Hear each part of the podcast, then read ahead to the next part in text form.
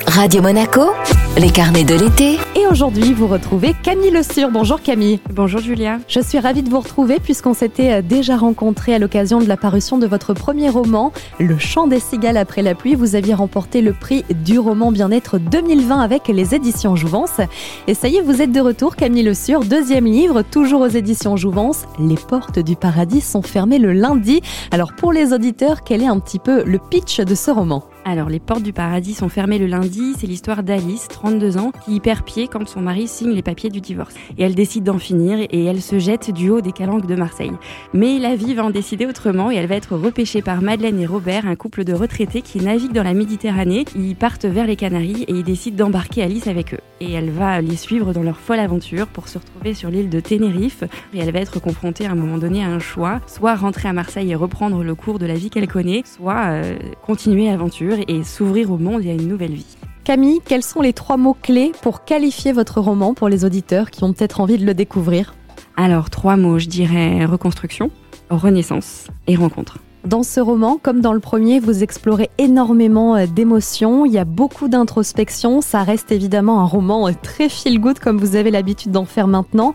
C'est une part importante pour vous, on va dire l'introspection, les chutes, les renaissances, vous vous inspirez peut-être de votre vie, de vos expériences? Oui, complètement, de mon histoire, de l'histoire de mes amis, des membres de ma famille. Et en fait, je trouve que la vie n'est pas linéaire, donc euh, je pense que c'est ce qui rend aussi l'histoire un petit peu vraie. Ce qui est intéressant également dans Les Portes du Paradis sont fermées lundi, c'est que le personnage qui lui se retrouve en proie à plusieurs difficultés, eh bien, il va être sauvé, entre guillemets, par les rencontres qu'il va faire. Est-ce que vous pensez que les autres peuvent aussi être une source de bonheur, peuvent nous aider à se rebooster, à avancer dans les périodes parfois un petit peu plus sombres de nos vies? Oui, complètement. Il y a les expériences qu'on va vivre, mais les expériences qu'on vit, on les vit jamais de la même façon quand on les vit seul et quand on les vit accompagné.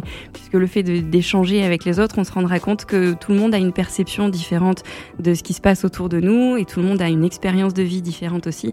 Et on tire pas forcément tous les mêmes leçons de ce qu'on peut traverser. Et je trouve ça très intéressant effectivement de s'ouvrir aux autres. Et c'est quand on s'ouvre aux autres qu'on commence à, se rendre compte qu'il y a une autre vision des choses qui est possible et que finalement euh, quand on voit le verre à moitié vide, quelqu'un d'autre peut le voir à moitié plein. C'est déjà donc votre deuxième roman en très peu de temps. Est-ce qu'on peut s'attendre à vous retrouver euh, très prochainement avec euh, un troisième roman, Camille? Plus j'écris, plus j'y prends du plaisir. J'ai un million d'idées encore, donc potentiellement un million de livres à écrire. donc l'aventure n'est pas terminée. Merci beaucoup. Merci Julia. C'était donc le roman très feel good pour passer l'été avec nous sur Radio Monaco. Les du paradis sont fermées le lundi, signé Camille Le Sur.